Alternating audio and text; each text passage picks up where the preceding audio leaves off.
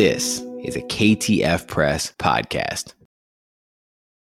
There was a Desmond Tutu quote where he talked about that the good news to a hungry person is bread. Like Jesus doesn't ask, if a person says, I'm hungry, Jesus doesn't ask, is that political or social? He says, I feed you. That kind of haunted me because I kept offering very theoretical sustenance to students who were asking for actual tangible sustenance.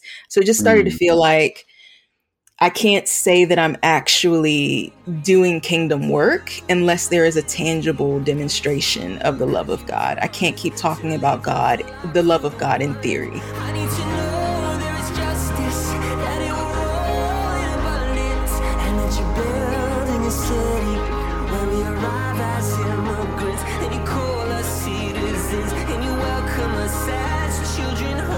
Welcome to Shake the Dust, Leaving Colonized Faith for the Kingdom of God. I'm Sy Hoekstra. And I'm Jonathan Walton. We have a great show for you today. We are talking with two guests about the ways that their work helps uh, Black people, college students, and adults to succeed financially with the aim of uh, reducing the wealth gap and increasing Black power in the world. Um, we're going to talk about the ways their faith intersects with that work and a whole lot of other things. Uh, Jonathan will introduce them in a second. Uh, I just wanted to say, I want to say a few things. One is, obviously I'm still sick like I was last week, but guess what? When we when we did this interview, I wasn't sick, so you don't have to listen to me talk all nasally like this again. Another thing, we are coming up on a mailbag episode. We're going to be doing that uh, in two episodes from now. So in four weeks, we'll be doing a mailbag episode. Please send us your questions. Send us them via email to shake the dust at ktfpress.com. That's shake the dust at ktfpress.com. You can send in text, uh, text questions or voicemails. Ask us about anything that you've heard on the show all season. Ask us about things you've heard on the show in previous seasons. Ask us about anything you've read in our newsletters. Ask us anything. AUA.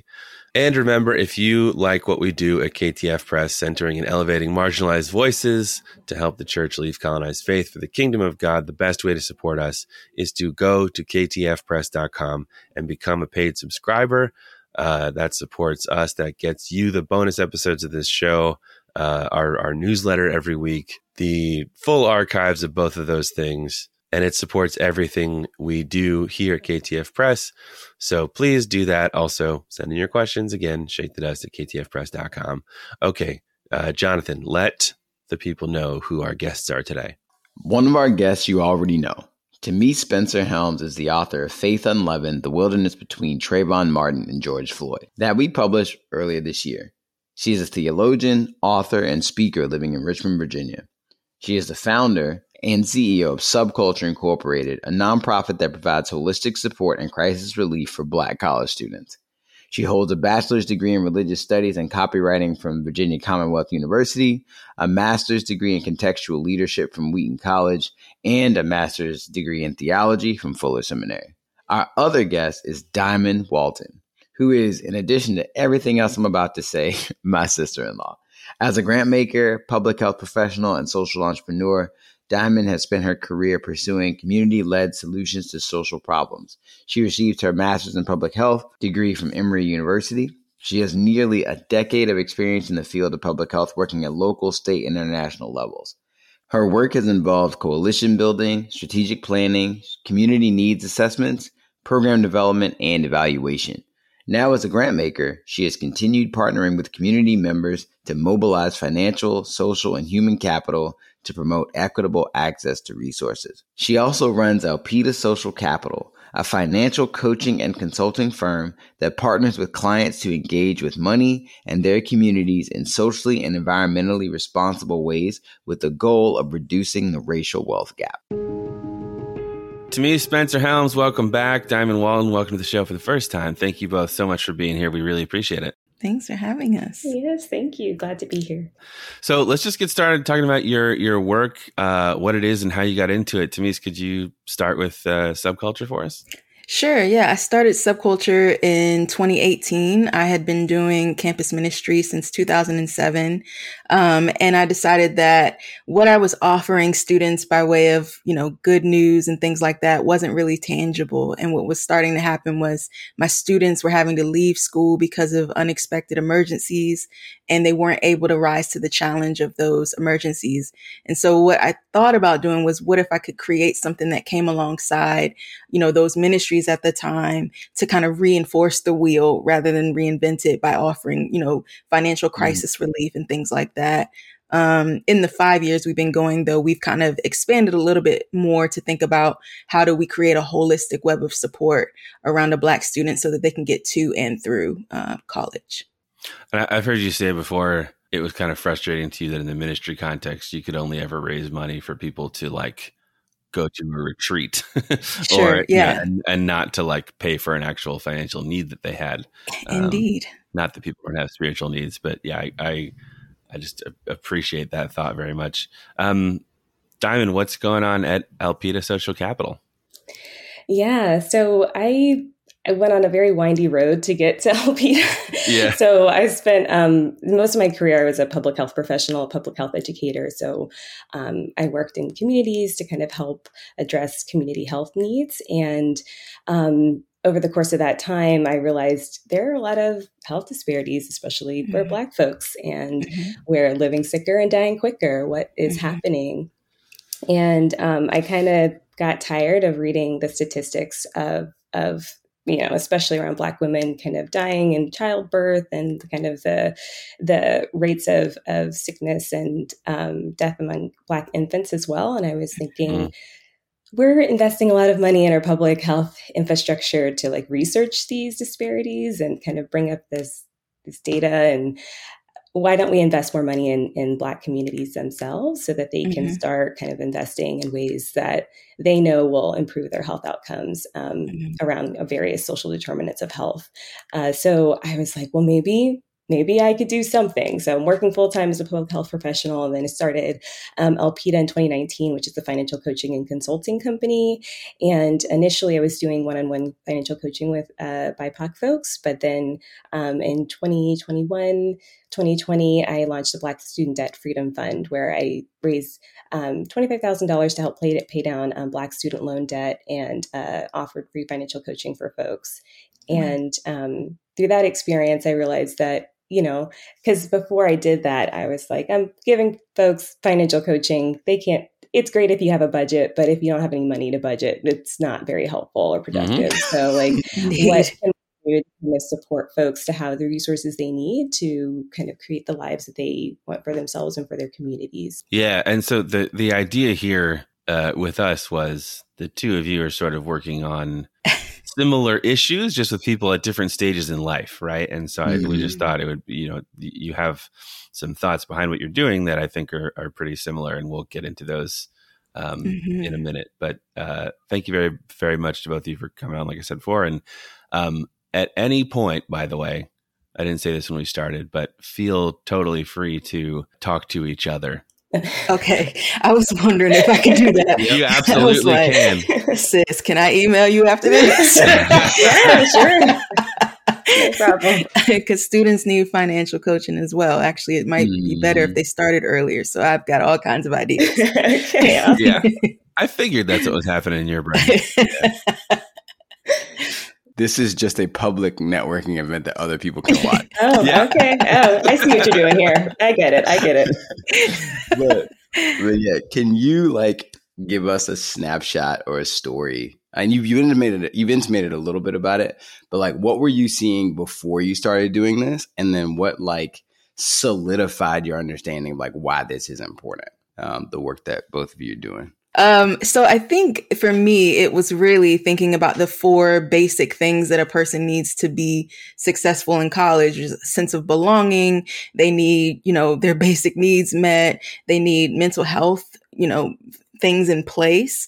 Um, and then they need academic success, like they need a, a pathway for success, like or preparedness.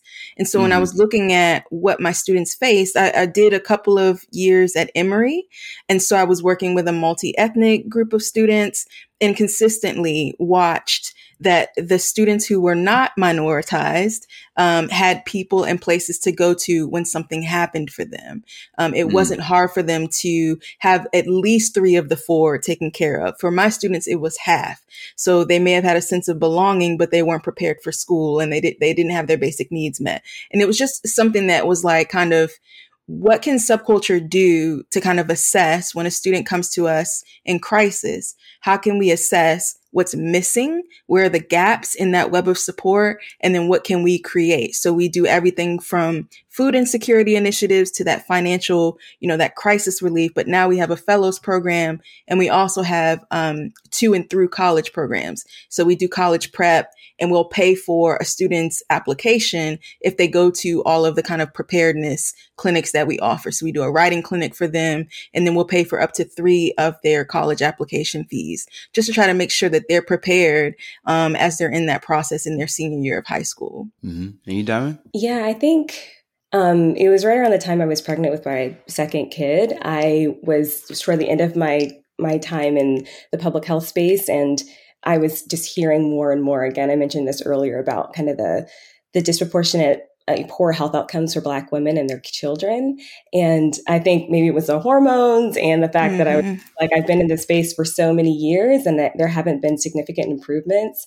And like, and one thing that really struck me is that you know folks are were seeing this uh, disparity, but had no idea why it was happening. Mm-hmm. And though um, in reflecting and kind of reviewing kind of these cases, seeing that a lot of this was preventable. And in that, I was thinking there something else has to be done. If the professionals that are kind of tasked with and the experts that kind of know the most about kind of health and healthcare and community health can't find um, ways to save our lives, then what are mm-hmm. ways that mm-hmm. we can kind of help um, save each other's lives. So um, financial coaching doesn't seem like it's it's like that would be the answer, but I thought that at least giving someone um, an opportunity to to have a bit more agency over the mm-hmm. resources have. And then in addition to that, with the I do some consulting with folks with um, some wealth to kind of think through how they're investing their their money and how they are kind of thinking through how they engage with with their finances and the resources they have access to that are no longer um, contributing to the extraction and exploitation of communities of color. I think mm-hmm. working at both ends of that has really kind of uh, helped one communities that don't have a lot of conversations about money feel less scared about it, less shame around it, and feel mm-hmm. a little mm-hmm. more agency and self sufficiency uh, around that. And then folks that do have wealth, again, to feel less shame about it, and also to actually start having conversations more explicitly about race and the intersection of racism and um, mm-hmm. the wealth mm-hmm. they have. And so I think all of that together just allowed me to kind of think through what are ways that aren't directly related to healthcare can improve people's health outcomes and their well-being and their their sense of, of wellness. Mm-hmm. both of you at least in part um, think about your work in terms of reparations. Mm-hmm. uh, and so like why is that? And how does helping individual black folks like this um, fit into the conversation about reparations? So um, a few like a year or so ago i had a call with a, a woman who's like deep in the reparations movement and um, i was telling her about the work i'm doing with Elpida and she's like that's not reparations work. Like and my feelings got hurt you know? I was you know my little heart was broken. She's like you know financial coaching is you know very individualistic and it's also kind of like neoliberal and it's kind of connected to you know a very individualistic one one by one way of of kind of you know, uh, you know, kind of the the idea around financial literacy in, in particular can be um, a bit kind of demeaning, and and also mm-hmm. doesn't. It's not super. Uh, kind of it's not always a helpful conversation to have when you're talking to folks who um, many people don't have financial literacy whether you have money or you don't have money but i think it's often used um, in terms of people who who do not have a lot of resources, just indicating their level of intelligence um, and something negative in that area. So mm-hmm. anyway, at the end of that conversation, I was just reflecting a lot about on what I'm doing and how how does it actually contribute to reparations repair. And um, what I what I came to is that you know though it's not directly connected to um, maybe the federal government. Uh, kind of uh, offering reparations for the historical harms that they've they've caused to to Black people in particular, or state government or anything like a, a larger entity. I do think that you know, as folks are, as we are winning reparations, as um, communities of color and Black folks in particular are coming into possession of resources, they still will we still will need the resource the the the, the capacity to to know what to do with those resources mm-hmm. because they will then go back into kind of very similar capitalist systems and outside and be extracted from our communities again. And so, um, I, my hope is being able to offer some kind of support and um, kind of community for folks who are wanting to be free of the, the fear of like engaging with money, the free the fear of math. I think a lot of folks have that fear to um, feel like they're prepared to really um, manage the resources that they may be awarded or that they have now in a way that um, is aligned with their values and and it doesn't just kind of get them trapped in the same kind of system of exploitation and extraction they were um, before. Um, and then I also think that as I'm thinking about what to do next with the Black Student Debt Freedom Fund, there are opportunities to expand that to all types of debt eradication and asset mm-hmm. transfers. And so that's really what I'm thinking about next is how to expand the work of the Black Student Debt Freedom Fund to anonymously pay off massive amounts of Black debt and to transfer um, assets at scale to Black folks so that we can then kind of increase their their net worth and thus close the racial wealth gap. And so I'm trying to think through what that looks like on in a practical sense. But mm-hmm. um, but yeah, that's what I'm working on now. Wow, that is fantastic. um, so it, for me, I think it's not as um that's just that's a beautiful idea and again i will be emailing you. But um as for for us I'm, we're just thinking you know a student is in school so they've already taken a step towards their matriculation they've already taken a step towards who they're going to be um, as an adult um, and so we think of this not as charity, but as reparations, because unfortunately, you, you got to go to school. Typically, you have to go to school in order to get a degree, in order to get a job, so that you can be on the path mm-hmm. to generating wealth and closing the gap, right? And setting your family up. And so I think for me, I have been talking about subculture in terms of reparations because you are actually investing in future leadership. You're investing in the education of Black students. And what I what I experienced before when I was doing ministry um, was that the narrative was always very um, a cause you know that these these students are a cause or you know we've got to help these poor black students get through mm-hmm. and it's like no they just need a web of support that they don't have and it is only right to surround mm-hmm. these students with that um, mm-hmm. um, and so that's um, that's how we're moving forward in terms of our language around fundraising and donor development um, because we really don't want it to seem like these students need the help of the donors. What's what's happening is we want to kind of shift and and bring in more equity around students who are in school, um, and so that's the way that we're communicating out what subculture is doing, and we're hopefully hopefully people will respond um, mm-hmm. respond mm-hmm. to that because it is not charity, it is reparations, yeah. in my opinion. And I, I, like I appreciate that framing because I too, as I'm thinking through, especially when I was when I said of the Black Student Debt Freedom Fund, it was all anonymous, so nobody could mm-hmm. see. It's not like you're like plastering some brown face on a website saying like mm-hmm. this poor mm-hmm. poor black person, mm-hmm. um, and and that's my hope and intent moving forward is that this is a gift exchange and so yes. it, just like you were giving a gift to someone um, in your family and you're thinking about kind of your will and your trust and how you're going to kind of uh, transfer something of value to someone you care about because you know it will be helpful to them and it's something that they requested you know so it's yes. not like you're just giving people something they didn't ask for you're not right. giving someone something of value and you're not giving something to someone out of pity but you're giving it out of love and you're giving mm-hmm. it to mm-hmm. them gift with no expectation of something in return.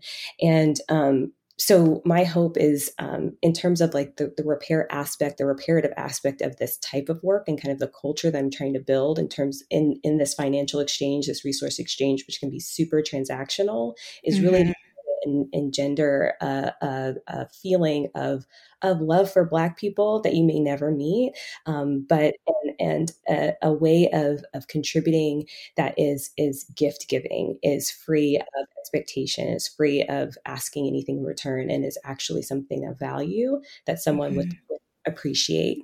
Um, so I, yeah, I, I completely agree. I think it's so important to refrain, uh, reframe how um, we are supporting Black folks um, and not seeing folks as as, as charity cases. Um, and but also recognizing that people need things, you know, mm-hmm. and so like let's right. be more generous, right? Mm-hmm.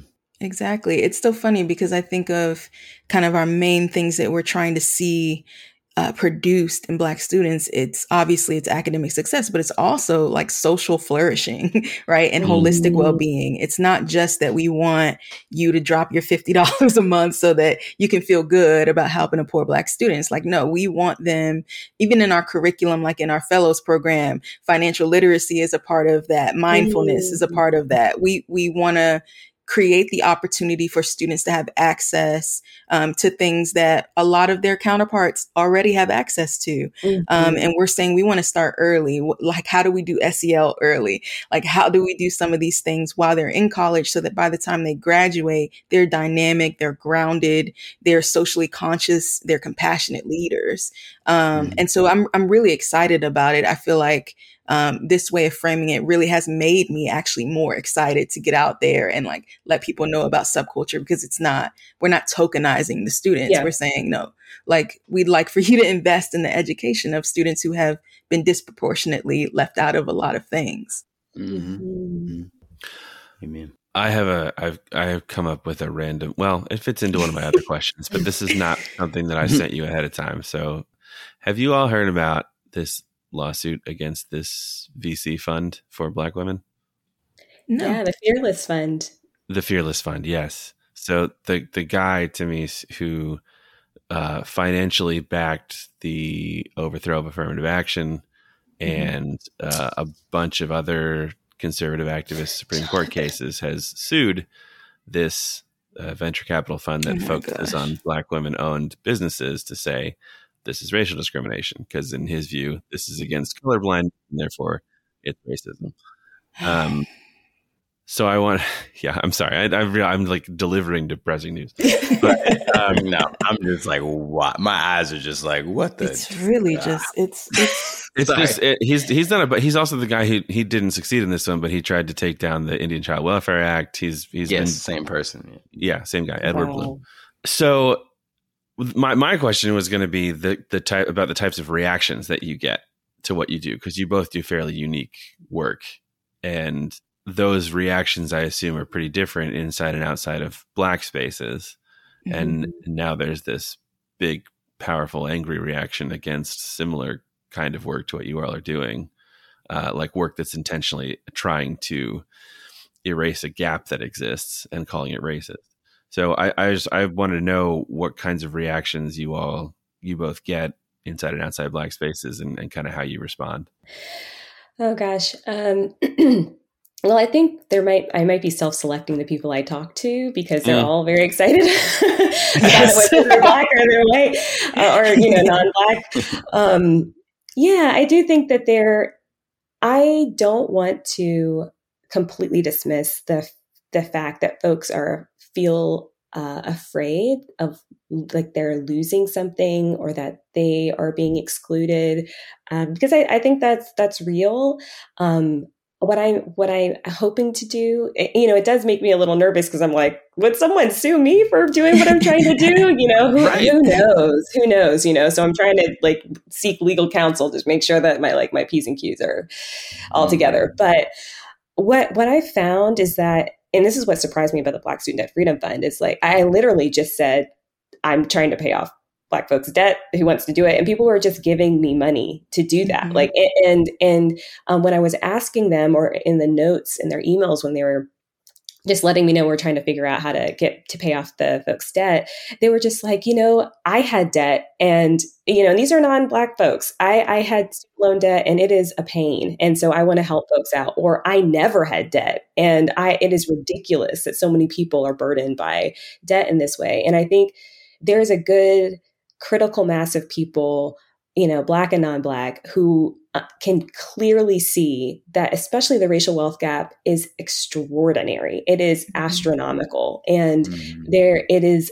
the The amount of debt that communities of color are carrying is really untenable. There's no real way to kind of get out underneath it unless there's like massive nationwide um, kind of erasure of some of that debt and also mm-hmm. for us all to contribute because it's it's very clearly a problem and for those who who don't see it as a problem the way that I've structured the work that I'm doing is it's you, you opt in. And so like if you don't want to give to black folks paying off their debt to help pay off their debt then you don't have to and you're not being forced to and it's not your tax mm. dollars like it's just it's just it's my company and if you want to help out then you can help out and if you choose not to then that's your right um, and so i don't know i mean i think this is going to be an evolving conversation you know, we just have to make sure we're prepared for that type of reaction. Mm-hmm. Um, that's been my experience. Hmm. Yeah, I think my experience is similar. We haven't really um, my funding model, due to some situations I'm hoping we're going to talk about, but uh, has changed significantly. Um, and so we are kind of trying to figure out where is the best base of donor support. Um, typically, Black churches have been really excited about what we're doing and kind of offer more. Um, more practical help like do you need a building or can we help with you know helping to stock the pantry? Um, mm-hmm. and it's great you know we we love that help. There's a pantry here at virginia union that we built. We remodeled a, a space at virginia union built an entire pantry bought the refrigerator, the freezer, all of those things, and partnered with some Black churches in the area that are now continually stocking that pantry. And so most of my interactions have been uh, in that in that particular environment have been around like practicality. It's not been so much uh, financial. Um, so it just kind of it's it's an amazing thing, but also you know you need capital um, to mm-hmm. run a business. So hopefully to expand.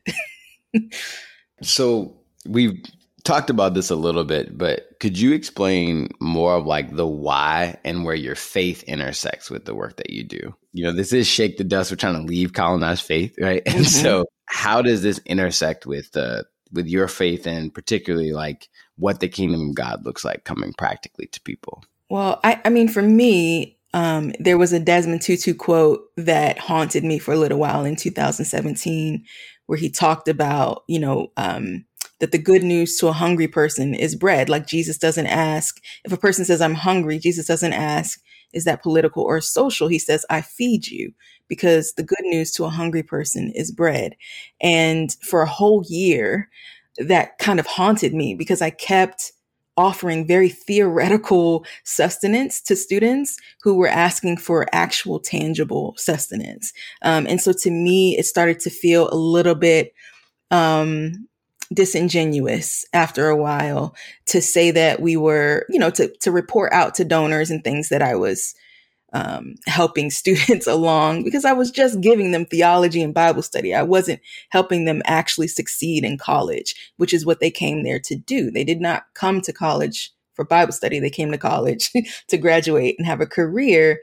Um, and they could do both. I mean, they could have Bible study, but also like, can we help them? So it just started mm. to feel like, I can't say that I'm actually doing kingdom work unless there is a tangible demonstration of the love of God. I can't keep talking about God, the love of God in theory.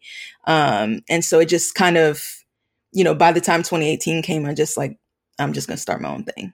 Um, mm-hmm. so to me, it felt like that was a step um, towards really maturing in my faith and really taking my discipleship seriously. Um, if I say that I care about and that I'm called to Black students, this is what I I think for me. This is what I think that looks like. Mm-hmm. Um, mm-hmm. And so, yeah, I mean, I think part of it is coming out from under predominantly white organizations and like starting my own and i think that again some of the the demographic dynamics there with the practice practicality, I think, play into that a little bit too. That's so cool. I love Desmond Tutu. Yeah, me too. Uh, I don't know why, but I've been reading through um, First Corinthians backwards for like no real reason. I've just been reading it backwards, and so I like I recently was in um, First Corinthians eight, and um, I got stuck on where Paul says knowledge uh, puffs up and love mm-hmm. builds up, mm-hmm. and I think I I I was had been really self-righteous for a long time. I was just like, well, I know better and you know, I wish people just like figured it out and I don't understand why people are, you know, engaging in ways that are super unhelpful for the black community. I was really not super loving honestly to many of my mm-hmm. brothers and sisters who are not of color because mm-hmm. I I felt like they should just get it more quickly. And I still think that there is a lot of learning that folks need to do on their own and I and I don't I don't you know, I don't think that I'm responsible for all of that. Um, but I also think at the same time that I have a desire to be more of a builder because that just is not what I have seen in in social justice spaces or more progressive circles. It's very mm-hmm. um, much oppositional. Like there is mm-hmm. some enemy, and and we're always just like combating something. And so I I just have a desire to to build the capacity eh, you know to, to build to be to because it, it's it's more it's more it's more challenging it is more mm-hmm. challenging to kind of create something new to to not only be free enough to imagine something new but to mm-hmm. to build it and to do that with other people um, and so i've that's what i'm trying to mm-hmm. figure out how to do I'm like how do yeah. we massively just transfer a bunch of wealth and, and assets to Black folks anonymously through some kind of technological platform. And when I've done that before, maybe I'll get some people on, on board to help me do it. Um, so I've just been trying to like lean into to being a builder and and to not uh, be so quick to be so so critical and fall into that trap of like you know because because you waste a lot of time that way like you just spend for me i'm talking about myself i just i spend so much time just like so mad at people and so frustrated and i'm just like i need people are dying literally yes like indeed. got to do something we need to be yeah. a bit more active and creative imaginative mm-hmm. mm. yeah uh, it's it's interesting to me that both of y'all were talking about creating things um and like how god's you know Christ's incarnation, the Holy Spirit coming was all a proactive process, not a reactive mm-hmm. process. Mm-hmm. Like he's act like I'm going to engage in creation in the beginning. I'm going to engage in renewal, like with incarnation. I'm going to engage in witness and expansion through the Spirit coming. So it's mm-hmm. it's interesting that that is your both of your frame. Mm-hmm. Um, so mm-hmm. now I, I want to I want to create stuff. Okay, let's do that. right. do that. it's a good frame, and then it's also a good like um, counterpoint, I think, to not just you know how people sometimes are in progressive spaces, but how a lot of people are in the church. Right? We're just going to mm-hmm. define ourselves by all the stuff that we hate, mm-hmm. and like mm-hmm. everything is about protecting ourselves from the outside world instead of mm-hmm. new. So I appreciate that. Mm-hmm. Yeah, I think so yeah, one more thing. You could probably edit this out. But Rich Villodas, he said, uh, is it's a curious concept to despise the people you are trying to convert. yes, it's very counterintuitive. this is not a podcast about that, but I could go. Right. I'll bring it. I'll bring us out the rabbit hole. Yeah. Don't do it, Jonathan. Don't do it. you, you, know, you could go on about it, and in some ways, you went on about it for a whole book that people can go read. I did absolutely. uh, let Let's get into what you were talking about earlier, to me. The the mm. conversation about you know justice and reparations can be kind of theoretical for some people, and then when it gets down to helping actual, real Black people um, it can get a little bit dicey. Can you talk about uh, mm-hmm. what happened in subculture when you when you started talking about pride?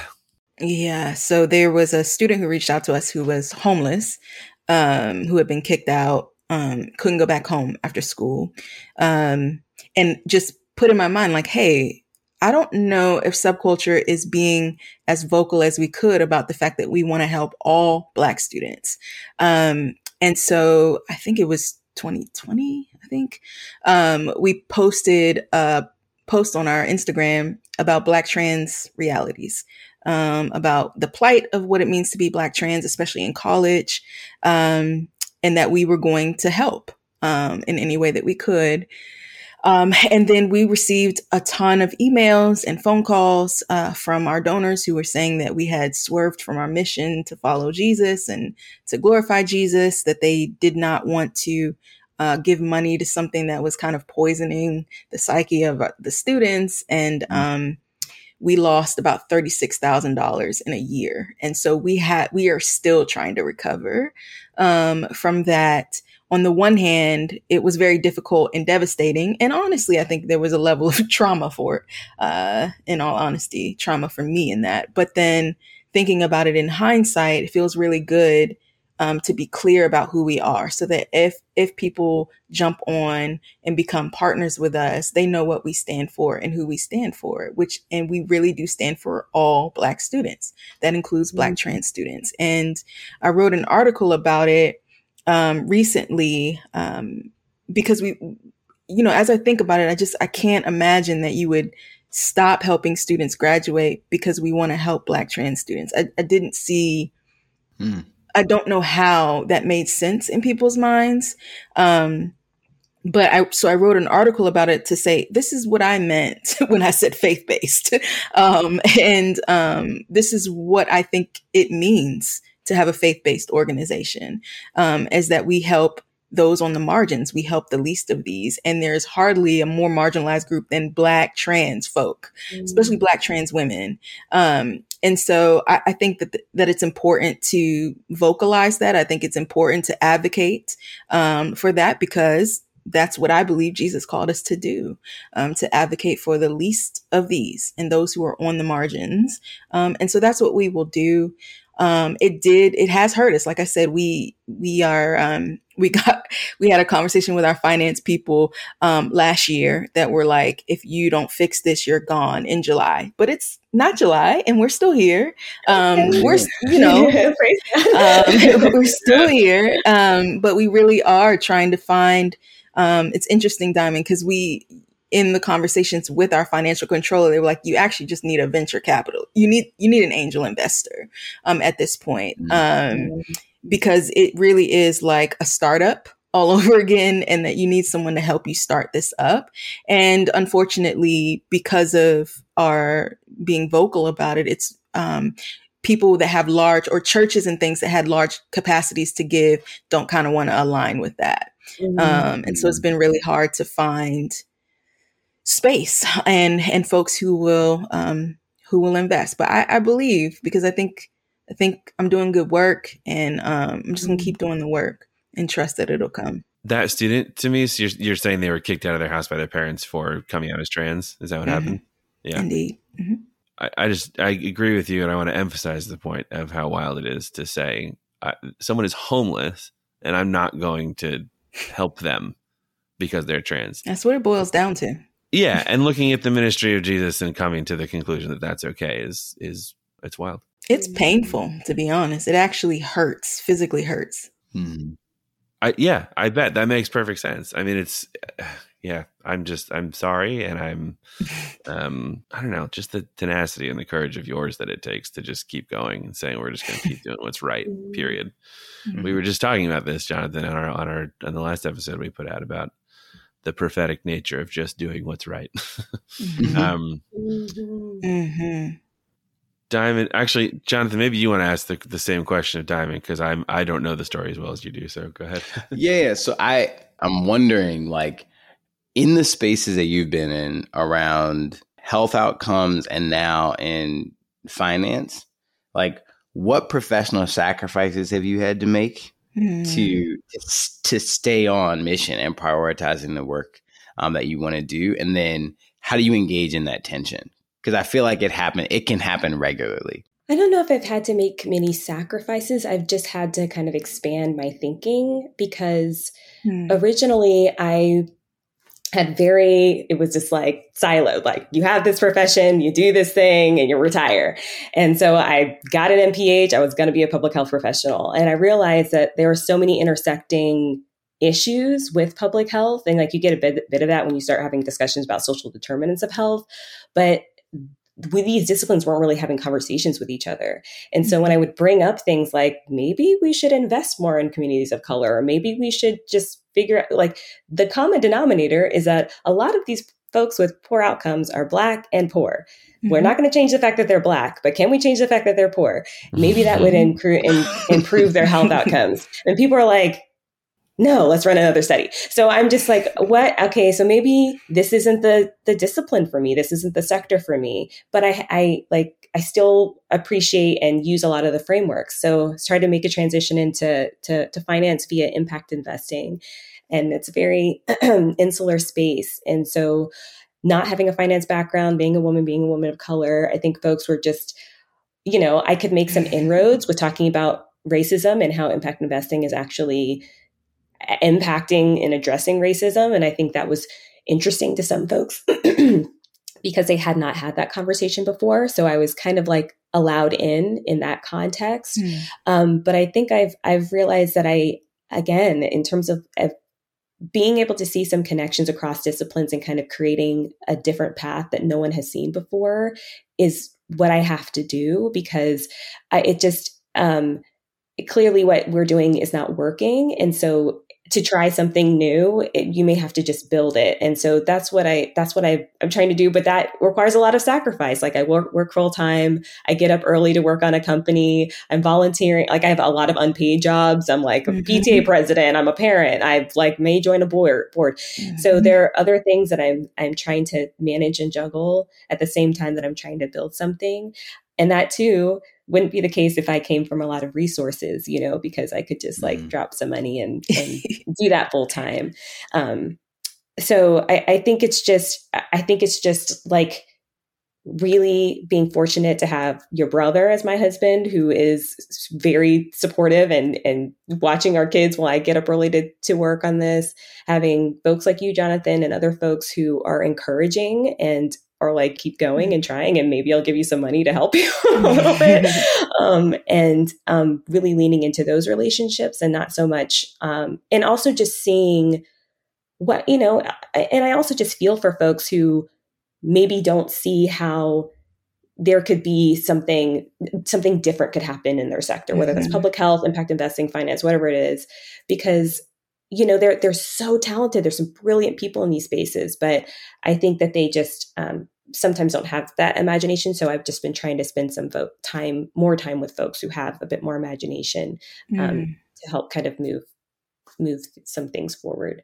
I, I mean, I was just thinking, Diamond, though, like, like that's real. The the um, reality of having five and six jobs to make ends meet to make your dream happen, and yes. um, I think one of the things what Sy you were talking about with the um, and you were too, Diamond, about, uh, you know, how it's really popular these days to be very oppositional and vitriolic and kind of define ourselves by what we're against. But those are also very lucrative roads oh, to yeah. take. Mm-hmm. So oh, yeah. it makes it really hard to say, it makes it hard to say, like, actually, I still believe the Sermon on the Mount. And that means I have to live and move and have my being in society a certain way. Mm. Um, but it's also exhausting to be mm-hmm. a, a, person of color who um, has vision for something.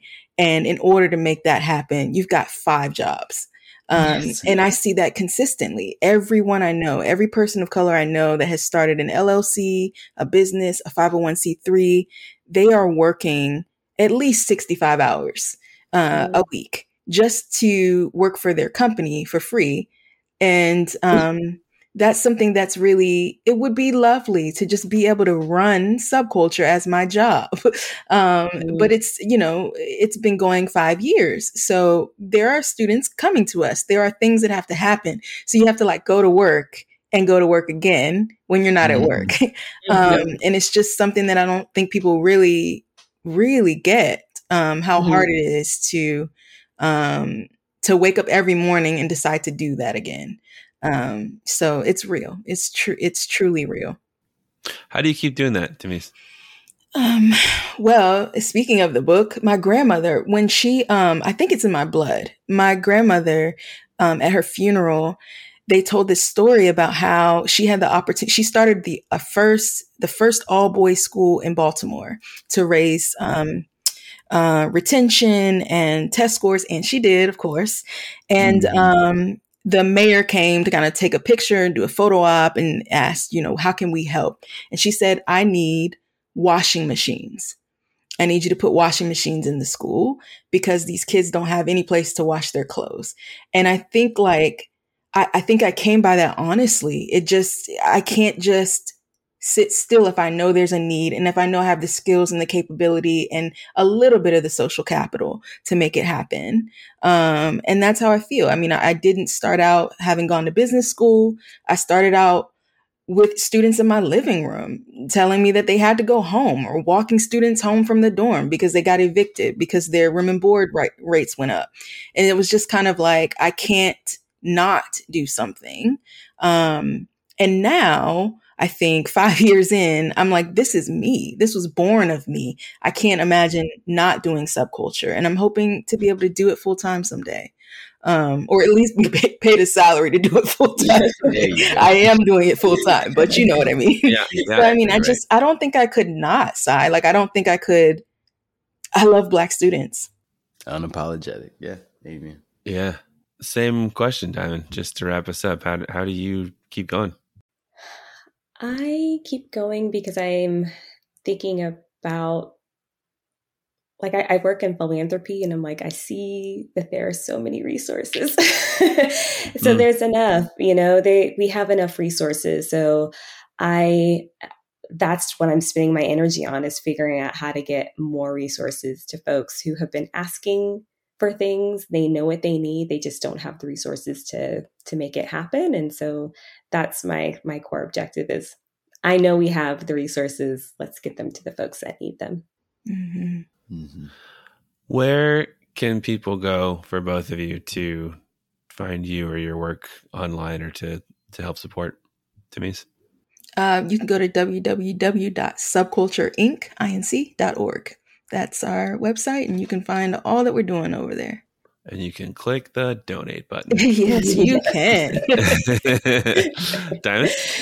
Um, you can go to www.elpida.socialcapital.com. Elpida is spelled E L P I D A, socialcapital.com. Um, we are a for profit company. Um, we offer financial coaching and consulting. So you can click the learn more or contact me link on the website. And is the is the um, student debt freedom fund still going or is that? Yeah, so it's sunset uh, in 2022, okay. and there is uh, something com- that's coming down the pipeline. So it's, okay, cool. something in the in the works. Yeah. Awesome. Well, stay tuned to Elpida Social yeah, um, awesome. Uh, this has been so great. Thank you to both of you so much for being here. We really appreciate it. Yes, thank you. Thank you. This has been wonderful. Thank you so much for listening. Please remember to go to ktfpress.com and consider becoming a subscriber. Get the bonus episodes of this show, get our weekly newsletter, uh, and support everything we do at KTF Press, centering and elevating marginalized voices. Also, please remember to send in your questions. Send them in send them in early and often to shake the dust at ktfpress.com. You can send us an email, you can send us a voicemail, questions about anything you've heard on this show or read in our newsletter or anything really that you want uh, Jonathan and I to talk about. Send those to shake the dust at ktfpress.com and we will uh, answer them in two, two episodes from now. Our theme song is Citizens by Jon Guerra. Our podcast art is by Jacqueline Tam, and we will see you all in two weeks.